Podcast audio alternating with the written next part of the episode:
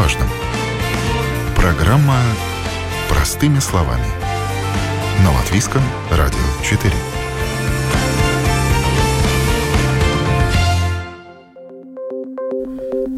Здравствуйте, уважаемые радиослушатели. В эфире программа «Простыми словами» у микрофона Оксана Донич. Тема сегодняшней программы – итоги года и прогнозы на будущий год в страховании. Гость в студии Янис Абашинс, руководитель Ассоциации страховщиков. Доброе утро. Доброе утро. На недавней встрече с журналистами вы сказали, скучно не будет, но и легко тоже. Тогда-то вы нас и познакомили с итогами года и прогнозами на год будущий. Я хочу, чтобы о них узнали наши радиослушатели сегодня. Хорошая новость для страховщиков. За время пандемии отрасль начала возвращаться к росту объема подписанных страховых премий. Небольшой, но все-таки рост есть, и это хороший сигнал. Сигнал чего? Ну, для отрасли это, наверное, хороший сигнал. И, в принципе, для всей экономики в целом тоже. Если какая-то отрасль э, или экономика в целом возвращается к росту, но ну, это хорошая новость. То есть э, сразу получается то, что в той отрасли больше нужны сотрудники, отрасль работает, э, не увольняет людей. Ну и платить налоги, экономике и сообществу тоже это, в принципе, в плюс. То есть дела в бизнесе идут на лад. Ну, в принципе, так можно сказать, да. Если так подумать, что может страхование везет, потому что от страховой отрасли такая отрасль, какая ну, которая, скажем так, не ну, связана со всеми остальными. То есть нет такого, чтобы страхование было бы, скажем, а, полностью зависимо от, от одной или двух отраслей. Нет, страховая отрасль такая, которая связана со всеми отраслями.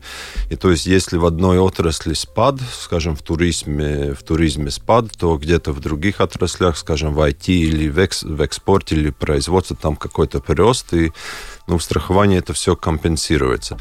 Если было бы так, чтобы страхование было бы полностью, скажем, или зависимо от двух-трех от, отраслей, ну тогда было бы хуже. Но мы связаны со всеми и да, общий портфель страховой да 420 миллионов 300 тысяч евро. Это уже говорит о значимости отрасли.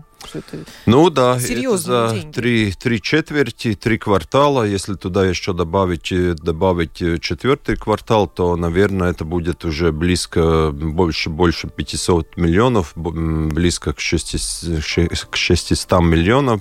Ну, посмотрим, как год закончится, но, в принципе, для страховой отрасли можно уже сейчас, наверное, сказать, что год после спада двух лет почти подряд э, страхов, страховая отрасль возвращается к приросту, и, наверное, это хороший, хороший знак. Причем экономика Латвии начала восстанавливаться от кризиса, вызванного первой волной пандемии коронавируса, раньше, чем прогнозировалось. Да, так оно и есть. И страховая отрасль тому свидетель. Да, страховая отрасль тому свидетель. Наверное, есть такие отрасли, которые скажут, что они еще в минусах, но если опять посмотреть на тот же самый туризм или гостиницы, конечно, или, да, или авиацию, они, конечно, в минусах еще. Но если смотреть, по крайней мере, на нашу отрасль, то мы возвращались к плюсу, и мы сами думали, что ну, к плюсу мы сможем возвратиться, может быть, в конце этого года или в начале следующего года. Но, в принципе, я бы сказал, на полгода раньше, чем мы прогнозировали, мы пришли обратно к плюсу. А хорошая новость для клиентов страховых компаний есть? Объем выплат растет? Объем выплат тоже постепенно растет, да, и ну, выплаты, они растет, когда надо, если, если нужда есть, то выплаты растет. То есть э, обычно это идет в рук в руку. Если премии э, доходы растет, то и выплаты всегда постепенно, постепенно растет. То есть... Э, то есть люди не зря покупали страховки? Ну, да, обычно это так и есть, да. У каких видов страхования в этом общем портфеле наибольшие доли? Наибольшие доли у, скажем, исторически уже это страхование жизни. Это примерно 20-25%. Колеблется сюда-туда немножко. 20-25, но в принципе надо сказать, что эти 20-25% это довольно мало, потому что эти 20-25% свидетельствуют о том, насколько серьезно мы относимся как сообщество, скажем, с каким-то долгосрочным делам, как, как мы относимся к самим себе, скажем так. Это, в принципе, если сравнивать, то на Западе страхование жизни обычно занимает больше, больше чем 50% от, от общего рынка. У нас пока это 20-25, но это и понятно, что у людей, во-первых, есть и деньги, деньги есть, мы должны заплатить за обязательную отсту, скажем так, и чтобы передвигаться, а страхование жизни остается немножко потом. Но то, что мы называем накопительным страхованием. Да, это, там и, и накопительное. страхуется как бонус к накоплению. Да, и там и накоп... Накоп... накопительное страхование, там и рисковое страхование жизни, там и немножко другие виды, но в принципе страхование жизни свидетельствует о том, что насколько у нас серьезен э, вот этот э, подушка безопасности или, или, или насколько мы серьезно как сообщество подготовлено, скажем, к каким-то финансовым или другим кризисам. Ну, а динамика в этом виде страхования есть какая-то? Есть динамика. Если посмотреть, то после, после последней, последних изменений в налогах, которые произошли там 2-3 года назад, было в страховании жизни был спад небольшой, потому что там немножко изменились, изменились э, условия. А потом уже, потом уже страхование жизни опять пришло к, к росту. То есть, ну, если по большим видам страхования, то да, страхование жизни это 20-25%, потом у нас идет те же самые моторные виды, как их мы называем, то есть это и обязательное страхование ОЦТА, это и страхование добровольная каска, и потом уже, наверное, идет у нас страхование имущества, как большой, большой вид страхования, и страхование э, здоровья. То есть вот эти пять видов, они, в принципе, занимают в целом, я бы сказал, э, в общем, ну, наверное, процентов почти 80 от, от рынка. И но там мы можем смотреть из этих пяти видов, э, если так можно выразиться, то у нас получается, что четыре вида, вида идет с приростом. Это и страхование автокаска, это и, и имущество, это и здоровье, и жизнь. И один вид, э, обязательный ОЦТ, э, показывает минус. И, наверное, тоже год закончит с, с, вместо прироста будет спад. Ну, давайте вот сейчас пройдемся по всему спектру да. страхования рисков страхование жизни, с которого мы начали. Что изменилось на рынке после появления нового игрока Индексо, который тоже стал оттягивать на себя часть денег населения да. в свой пенсионный фонд. Да, то, что изменилось, Индексо, можно, можно сказать, э, на рынок пришли 3-4 года назад и пришли немножко со шкандалом. И, в принципе, для потребителя этот скандал, я бы сказал, в конце концов оказался даже позитивным, потому что чем больше конкуренции на рынке, тем больше и рыночные игроки должны, должны как бы стремиться к эффективности и так далее.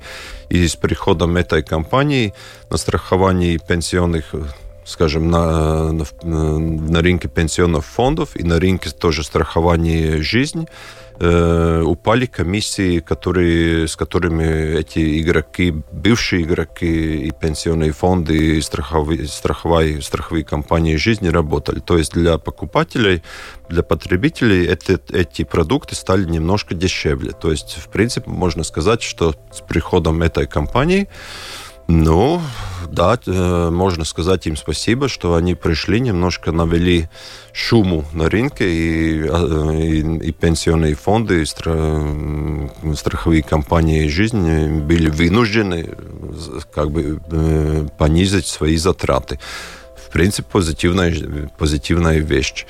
А почему же тогда был некоторое время спад в этом виде страхования? Спад был, во-первых, потому что поменялись законы. Если до изменения этих законов э, было так, что человек мог платить э, из своих доходов 10% в целом, и 10% и 10 тысяч евро можно было платить в накопительную страхование жизни, и 10 тысяч можно было платить за год э, в пенсию, пенсионные фонды. Ну После... и, соответственно, возвращать налог. Да, и, соответственно, да. возвращать большие суммы по налогу. Если 10 тысяч туда, 10 тысяч туда, это уже... Это была чуть ли не главная мотивация. Да, это была очень серьезная мотивация для таких спекулятивных денег туда, туда идти, в эти, в эти отрасли. И то, что изменилось, изменилось то, что вместо этих 10, 20 тысяч в целом государство сказало, нет, этих спекулятивных денег там слишком много, давайте поставим какое-то ограничение, пониже ограничение, и это ограничение, эту планку опустили до 4 тысяч. И, в принципе, для 99% населения эти 4 тысячи за год это вполне, вполне хватает, потому что очень мало таких, которые может скажем, позволить себе накапливать, у, как, у кого такие доходы, которые можете себе позволить, позволить накапливать больше этих 4 тысяч.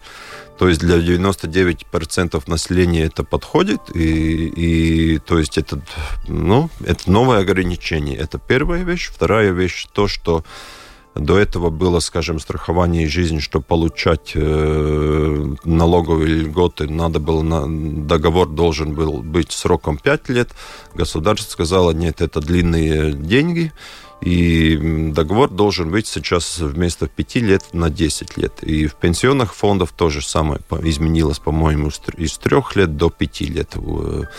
То есть вот эти изменения, в принципе, были, по, были поводом того, что на страховании, страховании рынок страхования жизни, особенно накопительный, рынок страхования жизни немножко изменился, там стало меньше вот этих спекулятивных денег, стало больше нормальных э, денег, э, которые люди заключают договора на себя, на детей и так далее, и накапливают на будущее.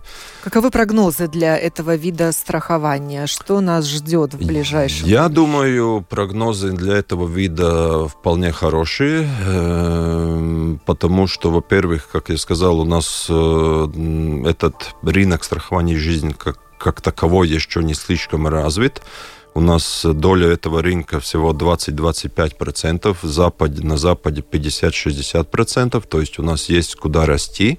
Это первая вещь. Вторая вещь то, что э, инвестиционный рынок, э, в принципе, идет, э, инвести... да, инвестиционный рынок функционирует хорошо, и пока там какой-то финансовый кризис, я надеюсь, не предвидится, Э, потому что часть этих накопительных э, договоров страхования жизни, они связаны с рынком. Да, есть, есть возможность приумножить. Да, есть возможность деньги. приумножить, но с другой стороны, если грянет какой-то кризис, как в 2007-2008 году, когда весь рынок, инвестиционный рынок падает, ну тогда и вот э, эти планированные доходы, которые в пенсионных фондах или накопительное страхование жизни тоже падает. То есть пока такого ничего не предвидится. Ну, то есть есть, в принципе, все предпосылки того, чтобы этот рынок страхования, накопительного страхования жизни и не только накопительного, но и рискового страхования жизни без накопительной, без накоплений тоже мог нормально расти. А какой новый страховой продукт начнут предлагать страховщики, в том числе латвийские, во второй половине следующего года? И он связан тоже с накопительным Да, это накопитель, накопительный вид страхования. И этот продукт будет предлагать и страхование страховщики жизни, и пенсионные фонды, наверное, какие-то банки тоже. И, в принципе, этот продукт, можно сказать, э, можно даже назвать детищем нашего еврокомиссара Валдиса Домбровского, который был один из инициаторов этого продукта. Этот продукт на английском называется Pan-European Pension Product, ну, то есть всеевропейский пенсионный продукт, скажем так. То есть общий для всей Европы. Да, общий всей Европе. И идея этого продукта состоит в том, чтобы, во-первых, этот продукт был очень, был бы с, с очень низкой, низкими, низкими затратами на, у страховых компаний или пенсионных фондов или банков, кто будет продавать этот продукт. Затраты ограничены законом э, не больше одного процента. Э, это первая вещь. А вторая и самая... Это комиссия один Это не больше, одной, не, одной, не больше одного процента комиссии, да. И, но самая специфическая особенность этого продукта в том, и, и поэтому он и называется европейский продукт, чтобы его очень легко передавать э, из одной страны в другую страну.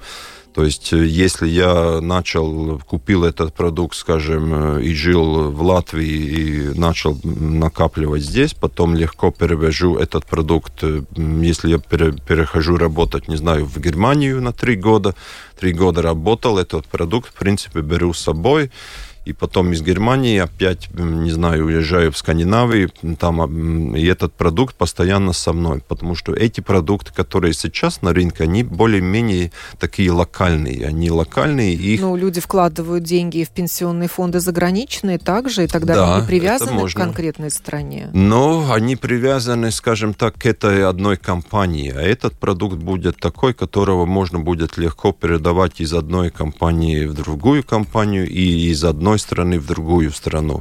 И ну, посмотрим, как будет с налогами с этим продуктом, но я думаю, что там тоже будет все очень легко. И, и главная идея в том, чтобы создать пер, первый такой европейский продукт, который можно легко брать с собой, потом... Такой универсальный общеевропейский. Да, потом притащить обратно сюда, ну, такой универсальный продукт, скажем так.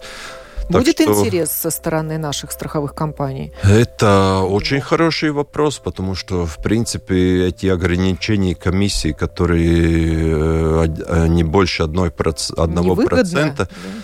Ну, там нужен, там нужен какой-то, скажем, объем. И достаточен ли объем на латвийском рынке для такого продукта? Ну, посмотрим. Я не уверен посмотрим. Может быть, я больше надеюсь на того, чтобы какие-то региональные игроки, скажем, или более-менее глобальные игроки на финансовом рынке, как некоторые наши банки, которые имеют и компании по страхованию жизни, и пенсионные фонды, что они создадут такой продукт э, общий для их группы. И у нас есть такие группы, ну, скажем, если можно назвать, то SEB или Светбанк, или такие, которые один продукт, который э, а, будет они продавать и здесь, и в Скандинавии для своих, своих клиентов. Так что я думаю, что надо надеяться на них, но я не исключаю, что и, скажем, и другие, другие игроки, как Индексо или, или местные, более, более локальные игроки может, может создать такой продукт. Так что поживем и выйдем, но надежда есть. Страхование здоровья. Как пандемия коронавируса отразилась на этом виде страхования? Ну, очень, очень интересно отразилось, что, во-первых, э, там появились, э, скажем так, э, изменения в продукте, то есть страховые компании начали предлагать, предлагать Э, специальные добавки к экзистирующему продукту, чтобы... Расширился список медицинских услуг. Это тоже и особенно... в страховку, да? То, что там включилось, скажем, вот включились эти, эти из, как раз из-за ковида, включился, включили, можно сказать так, что включили ковид э, в покрытие э, этого, этого, этого продукта. И, в принципе, этот продукт, несмотря даже на то, что государство последние 2-3 года пытается лучше и лучше финансировать э, гос, государственные, скажем, услуги, медицинские услуги, но я ожидал, что, в принципе, этот продукт, в этом продукте страхование будет какой-то, ну, скажем так, прирост не будет столь стремительным. Но то, что мы видим сейчас, что этот продукт все равно, он идет с приростом, даже несмотря на то, что есть, конечно, отрасли, скажем, там туризм или гостиницы или авиаотрасль, где, где предприниматели очень плохо себя чувствуют, и, наверное, там они эти, эти договора по страхованию жизни не, продлев, не продлевают или просто расторгают, чтобы сэкономить Часть деньги. работодателей отказались да, от такого работа... бонуса, конечно, от такой социальной гарантии конечно, для своих конечно, работников. Да, конечно, часть отказалась, а с другой стороны есть новые предприятия, которые опять покупают или расширяют вот этот, э, вот этот э, вид страхования для своих, своих сотрудников. Потому что этот вид, в принципе, на 99% этот вид, состоит из, вид страхования состоит из того, что его покупает э, предприятие для своих сотрудников. То есть, э, ну да, и получается то, что этих предприятий, которые покупают больше, э, их больше, чем тех, которые расторгают договора. И потому этот вид страхования идет с приростом. С другой стороны, конечно, этот вид страхования сталкивается с, с, ну, с целой серией каких-то, с каких-то, ну, скажем так, проблем. То есть э, там э, надо понимать то, что, во-первых, э, если государство влияет, не влияет, а вкладывает больше денег в государственное медицинское, медицинское обслуживание, то сразу что получается? Если у медсестры или доктора поднимается зарплата в госбольнице, то сразу и что должен делать тогда тот сектор, который, который не, не государственный сектор, они тоже должны поднимать свои зарплаты своим докторам и своим, своим э, медсестрам. А, значит, так. повышать расценки на да, свои услуги. и автоматически, если, скажем, государство вкладывает больше денег в государственные медицинские услуги, которые без дискуссии государство должно делать, и это не делалось почти 20 лет, и они жили там еле-еле дышали, туда надо вкладывать деньги, и с ковидом тоже туда надо вкладывать деньги, то автоматически повышаются расценки и у ВЦ-4, и, и, и АРС. А это невыгодно далее. страховым компаниям? Ну, Они получается, не могут заработать на этом Получается, что страховая компания должна поднимать свои расценки тоже автоматически. Но это, конечно, не столь легко, потому что, с другой стороны, у тебя еще есть клиент, который хочет сэкономить. Но это всегда вот, страховая компания находится где-то посередине между медицинскими учреждениями, между своими клиентами. Так что год для страхования здоровья был совсем нелегким. Э, расценки медицинских учреждений повышались, и я думаю, что если страховая отрасль в этом виде будет по нулям, то чисто по рентабельности по нулям, то это уже будет э, даже и неплохо. Но это вообще убыточный вид страхования он для постоянно страховых для страховых компаний, он, скажем, такой, такой вид страхования, где они не слишком много может и зарабатывать, и не слишком много теряет. Он постоянно там близко к нулю, скажем так. Люди, Если... как правило, стараются выбрать э, все, весь свой лимит, то, ну, что возможно есть, выбрать. Есть, есть и это, конечно, да, но... Страховка. Да, это, это тоже присутствует, конечно, без этого никак. То есть... Э, но я бы сказал, за страховых компаний он всегда был там близко к нулю. Если кто-то зарабатывает, то немного, если теряет, то тоже не слишком много. То есть, ну, ну и мы, да, мы уже видим в своих вид. страховых полисах, что покрытие э, за определенную медицинскую услугу, оно уже отстает от реальной цены, которую выставляет это, это еще одна большая, учреждение. Это очень большая и проблема. Человек с полисом что, вынужден доплачивать. Да, это очень большая проблема, потому что тот лимит, который там в этом, в этом э, полисе оговариваем законом, который можно который предприятие может, может без э, социальных налогов тратить на этот вид страхования, этот лимит 300 латов. Он, он э, с бородой, он, он стоит на этом уровне 300 латов уже или у нас сейчас получается 426 евро, он на этом уровне стоит уже 17 лет, если я не ошибаюсь. А цены за это время изменились? Конечно. Э, цены на, это, на мед, медицинские услуги за это время выросли двое, трое и так далее. И к тому же еще, еще один лимит существует у государственных и муниципальных э, учреждений. Э, они могут на свои затраты пла- тратить 50% от этого лимита. То есть 426 делить на 2, 213 евро а полис 12, за 200 евро полис 15 э, лет назад там мог, можно было еще что-то нормальное туда вклад, э, включить, включить а сейчас за эти 12, 200, 12 213 евро очень мало что получается туда включать.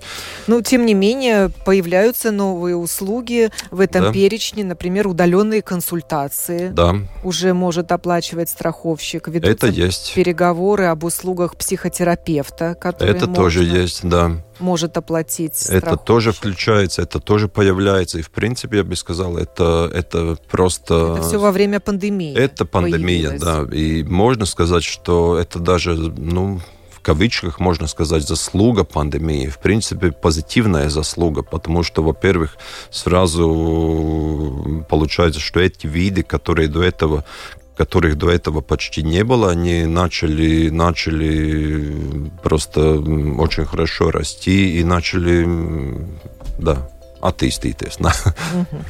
да, переходим к страхованию да. транспортных средств. Это, наверное, интересует очень многих радиослушателей. Э, каска показывает рост, а, рост а отста падение. Отста падение, да. И, ну, каска ну да, каска идет на рост. Там тоже был какой-то небольшой спад в начале пандемии. Люди, люди предприятия меньше страховали своих автомобилей. Но ОЦТА сразу пошла на спад, и, в принципе, ОЦТА, он такой, получается, у нас такой вид страхования, который очень такой это с чем связано? С домоседством, с локдауном? Я думаю, что с удаленной работой да? немножко из и то, дома. И, и то, и другое. Наверное, немножко и то, что работает из дома. Второе, наверное, то, что предприятие тоже пытается сэкономить. Э, если был спад в экономике, то они, не знаю, если у них было на предприятии 20 машин, они этих 5, которые стояли возле забора, продали и сразу полиса тоже расторга, расторгнули. То есть это было немножко и то, и другое. И, и ОЦТА такой вид страхования, который очень э, очень активно реагирует на всякие изменения на рынке. То есть он такой сенситивный чувствительный, можно так сказать. Может быть, неправильное слово, но но подходит, скажем так, и чувствительный, и сразу, если на рынке что-то меняется, это первая вещь, где это отражается, это ОЦТ автоматически. Ну и да, там, там, э, там сейчас год-два года назад э, мы видим спад. До этого мы видели, что цены два года, два-три года росли. Ну и сейчас еще, еще наверное, с того, что появился еще одновременно COVID, эти цены на ОЦТА упали, ну, почти, я бы сказал, на процентов 20-25 Для клиента это хорошая новость. Для клиента это, э, скажем, скажем так, для покупателя этого полиса это хорошая новость, да. Но насколько долго это продлится, но это, конечно, трудно сказать, потому что если страховые компании в этом виде будет в минусах, и, ну, наверное, большинство из них будет в минусах, и надо понимать, что этот вид для страховых компаний э, цену на этот вид особенно влияет, на цены влияет особенно медицинские услуги, это э, ремонт человека, скажем так, и вторая это, вторая это ремонт автомобилей, то есть э, автосервисы. А если цены поднимаются и в медицине, и в автосервисах, в автосервисах, то это только вопрос времени, когда и страховые компании будут вынуждены что-то с ценами делать. То есть, ну, посмотрим, как будет. Э, других каких-то, ну, причин, из-за чего ОЦТА должно, скажем, в ценах падать или, или в цене падать, или в цене расти, я, скажем, не вижу. Э, налогообложение ничего не, не изменилось, то есть э, только все рыночные механизмы и влияет на этот рынок. Ну, посмотрим, что будет в будущем. Но сейчас ОЦТА стало дешевле, ну, вопрос, как долго это продлится. Это никто не знает. Ну, ведь будет еще и новое регулирование, оно тоже как-то отразится. Будет на... новое регулирование, да. потому что только что две недели назад, да, две недели, недели назад были подписаны изменения в директиве европейской, и будет какие-то изменения для человека эти изменения, которые должны вступить в силу через два года, тоже внесет какие-то изменения. А одно из изменений, которое я могу сразу сказать, это то, что человек э, если он сейчас меняет, скажем, свое место жительства из Латвии уезжает, не знаю, в Германию или Великобританию куда-то, он, можно сказать, теряет на эти 2-3 года или на 5 лет, когда он работает там, он, он для латвийской системы ОЦТА потерян. Мы не видим его историю, скажем так. А идея новой директивы в том, чтобы человек тоже мог легче по Европе передвигаться, менять место жительства, и история его постоянно накапливалась и если он даже 2-3 года или 5 лет прожил в Германии, потом вернулся обратно, он показывает, э, показывает свою немецкую историю, как он там ездил, э, и сразу это, и эту историю будет э, принимать во внимание латвийские страховые компании. То есть идея в том, чтобы тоже делать как этот, можно сказать, европейский пенсионный продукт, тоже ОЦТА становится более европейским, чтобы человек мог легче станет более европейским, чтобы человеку можно легче передвигаться и менять место жительства. А это... от этой истории зависит цена? Да, от этой истории зависит цена. Это то, что в Латвии мы называем бонус-малус. И если человек для латвийской системы бонус-малус на 2-3 года или на 5 лет э, был исчез просто, то сейчас... Он начинается с нуля. Да, ну, не почти с нуля, но если он был там, скажем, на, на очень высокой классе, в хорошем хорошем классе бонус-малус, и ему за эти 3-5 лет этот бонус-малус постепенно падает, потому что он в Латвии уже не ездит. А тогда будет то, что он приедет обратно из Германии и скажет, вот мои пять лет в Германии, пожалуйста, принимайте их во внимание, скажем так, э, когда вы определяете цену на ОЦТА здесь. То есть это будет одна вещь. Там еще будет вещи, которые, скажем, больше такие технические по гарантийному фонду и так далее. Но для потребителей, в принципе, я бы сказал, это одна из тех вещей, которые, с которых э, ну, потребитель сам будет э, ну, на себе почувствовать. И в позитивном виде, я бы сказал. Э, растет рынок авто в аренду и других транспортных средств в аренду, которые да. тоже страхуют предприниматели. И это увеличивает портфель э, вот этого вида страхования транспортных средств? Ну, конечно, увеличивает. Э, с одной стороны, конечно, увеличивает, но с Покупают другой стороны... ли они страховку гражданско-правовой да, они, они, конечно, без этого никак. Вот эти все каршеринг, или как их на русском даже назвать, я не знаю, вот эти компании, которые на час ты можешь взять машину и куда-то поехать, или, или, или даже электроскутеры, если ты берешь, э, то тоже там начинается то, что эти компании, владельцы этих электроскутеров, они тоже думают о том, как себя и своих клиентов защищать, и они тоже, некоторые уже покупают э, своего рода ОЦТА даже там. Но а, по отношению этих автомобилей, которые можно взять на час или на полчаса и куда-то ехать, конечно, эти компании вынуждены покупать э, ОЦТ, обязательное страхование, и без этого никак. Но всегда надо понимать то, что, с одной стороны, конечно, э, эти компании развиваются, и если эти компании развиваются, есть какая-то часть населения, которая отказывается от покупки своего личного транспорта. Им больше это и не надо. И, ну, и, наверное, в какой-то момент будет то, что количество транспортных средств, которые в Латвии или в любом другом государстве, наверное, в какой-то момент, может быть, и начнет падать. Этих транспортных средств не, не надо будет столь много. Но пока у нас даже при том, что эти компании по краткосрочной аренде развиваются, мы видим то, что общее количество транспортных средств продолжает расти.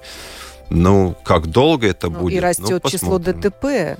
И растет немножко новость, число ДТП. Особенно да. с участием вот новых транспортных средств. Да, это больше дорогу. уже относится к этим э, электроскутерам, которых можно брать в аренду и всякие другие там какие-то машины для передвижения но с ними надо очень осторожно, потому что если, скажем, там пять лет назад э, можно было смотреть на эту статистику, и там погибших с этими электроскутерами не было, то сейчас у нас каждый год, последние 2-3 года, каждый год 2 один, два, три человека на электроскутерах тоже погибает. А станет ли для них ОЦТА обязательным?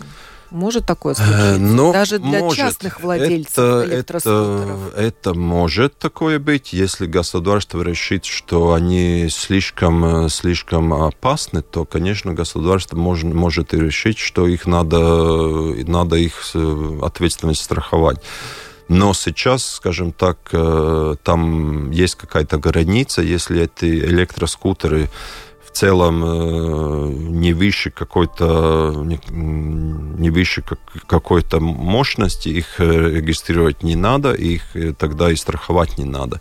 Но с, другой стороны, вот есть вот эти компании, которые уже сами задумываются о том, что надо страховать свою ответственность, ну, потому что они видят, что каждый год там ну, не то, что один ДТП, там десятки и сотни ДТП с участием, с участием электроскутеров, и в принципе, в принципе они пытаются и себя, и своих клиентов тоже защищать, защищать каким-то образом, потому что эти количество вот этих ДТП, этих точно растет. Если количество, скажем, ДТП с классическими автомобилями, они колеблется и постепенно, можно сказать, там снижается, то, то вот количество ДТП и серьезных ДТП с электроскутерами, там мы видим прирост не то, что 10% за год, там 100% за год. То, то есть это очень серьезные вещи. К этой вещи, к этому вещи, к этому надо относиться очень серьезно. Ну и напоследок спрошу об интересе крестьян к страхованию. С крестьянами там э, все нормально, скажем так. Они хорошо себя чувствуют. Э, последние... Страхуют ли они свои посевы, они скот, земли от наводнений? Да, они довольно хорошо страхуют. И я бы сказал так, что если лет пять назад было застраховано там в Земгале там было застраховано где-то 15-17% посевов, в Латгалии 1-2%, но это 5 лет назад. То есть за последние 5 лет это средняя цифра, я думаю, в Земгалии э, это дошло уже до 50%, а в Латгалии до процентов 20. И в среднем по Латвии, я думаю, это процентов 25-30 э, всех посевов за, застраховано. Там есть еще куда дальше расти и как, э, как это все еще... А риски какие? Засуха и наводнение? Ой, ну там, там самая классика, это, конечно, то, что град, э, это то, что посевы Вымерзают? Вымерзают, да. Это, это классика. Туда добавилось за последних пять лет, туда бы добавилось и засуха, и наводнение тоже. Да, так что и засуха, и наводнение это как раз добавилось после наших э, несколько лет нас, назад у нас была и засуха, и, и в Латгалии была вот это своеобразное наводнение или ливни. Э, то есть э, эти виды страховки тоже добавились. Но зависит, конечно, от, от крестьянина, что он выбирает. Может быть, у него скажем, река от него далеко, он, он наводнение или ливни не страхует, а град и вымерзание он как классику обязательно страхует. А скот страхует от каких Скот рисков? страхует от э, просто... Африканской чумы можно застраховать? Да, Свиней? скот страхует э, от э, того, что строх, э, скот э, просто падает и, и вымирает. Жа, да. да, это одна вещь. И, конечно, эти болезни, которые у них бывают. Так что скот очень э, даже неплохо тоже крестьяне страхуют. И э, этот вид страхования и посевы, и, и скот, он точно идет с, приро с приростом. То, что там еще можно добавить и о чем э, отрасли отдельные думают, это, во-первых, рыбная отрасль. Они тоже думают о том, как может э, прийти к страхованию, и тоже овощная отрасль, то есть и капуста, и яблоки и так далее, потому что их сейчас, в принципе, страхует очень мало или совсем не страхует, но уже там тоже крестьяне начинает подумывать, и, и министерство тоже начинает подумать, можно ли и надо ли их как-то тоже как бы думать о страховании, потому что для крестьян надо помнить одну вещь, это единственный вид страхования, который субсидируется государством.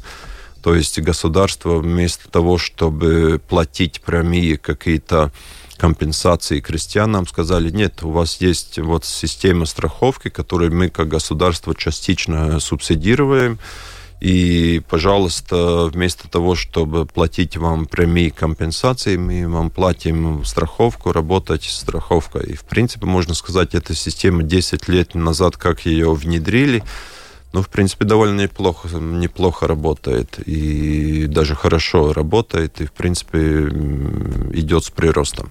Ну, можно еще два слова сказать о страховании имущества, которое, вот как вы сказали, связано с другой отраслью, с рынком недвижимости. Было да. бы больше нового строительства, вырастал бы объем премии, поскольку это, это обязательная да. страховка для тех, кто берет ипотечный кредит. Да, это точно. Для страховщиков было бы больше работы, но и без этого можно сказать, что страховка имущества идет э, с приростом. Конечно, каждый год там бывают какие-то большие, побольше или поменьше какие-то страховые случаи, когда страховка срабатывает. Ну, можно сказать, в прошлом году или в этом году у нас в Резекне сгорел депо. Это для страховщиков, наверное, стоило там 5-6 миллионов. И для этого и страховка и существует. И до этого, позапрошлом году у нас был большой пожар в Риге на Москва, э, склад Микротиклс. Э, там, там это стоило для страховых компаний где-то 37 миллионов. Ну, и для этого и страховка существует. Так что, в принципе, страхование имущества как такой классический вид страховки идет с приростом. Там есть, конечно, свои нюансы, которые страховщики учатся делать, как страхование, скажем, э, киберрисков э, и так далее.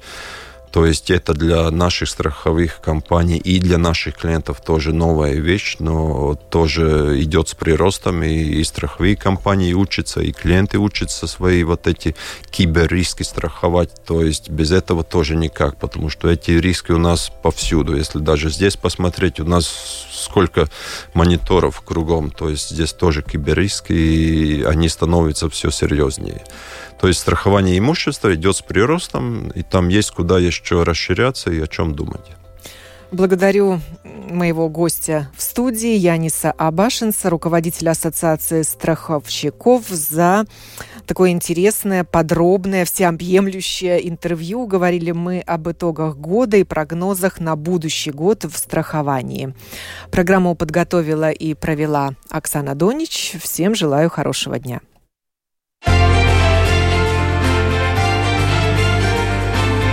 О новом, непонятном, важном.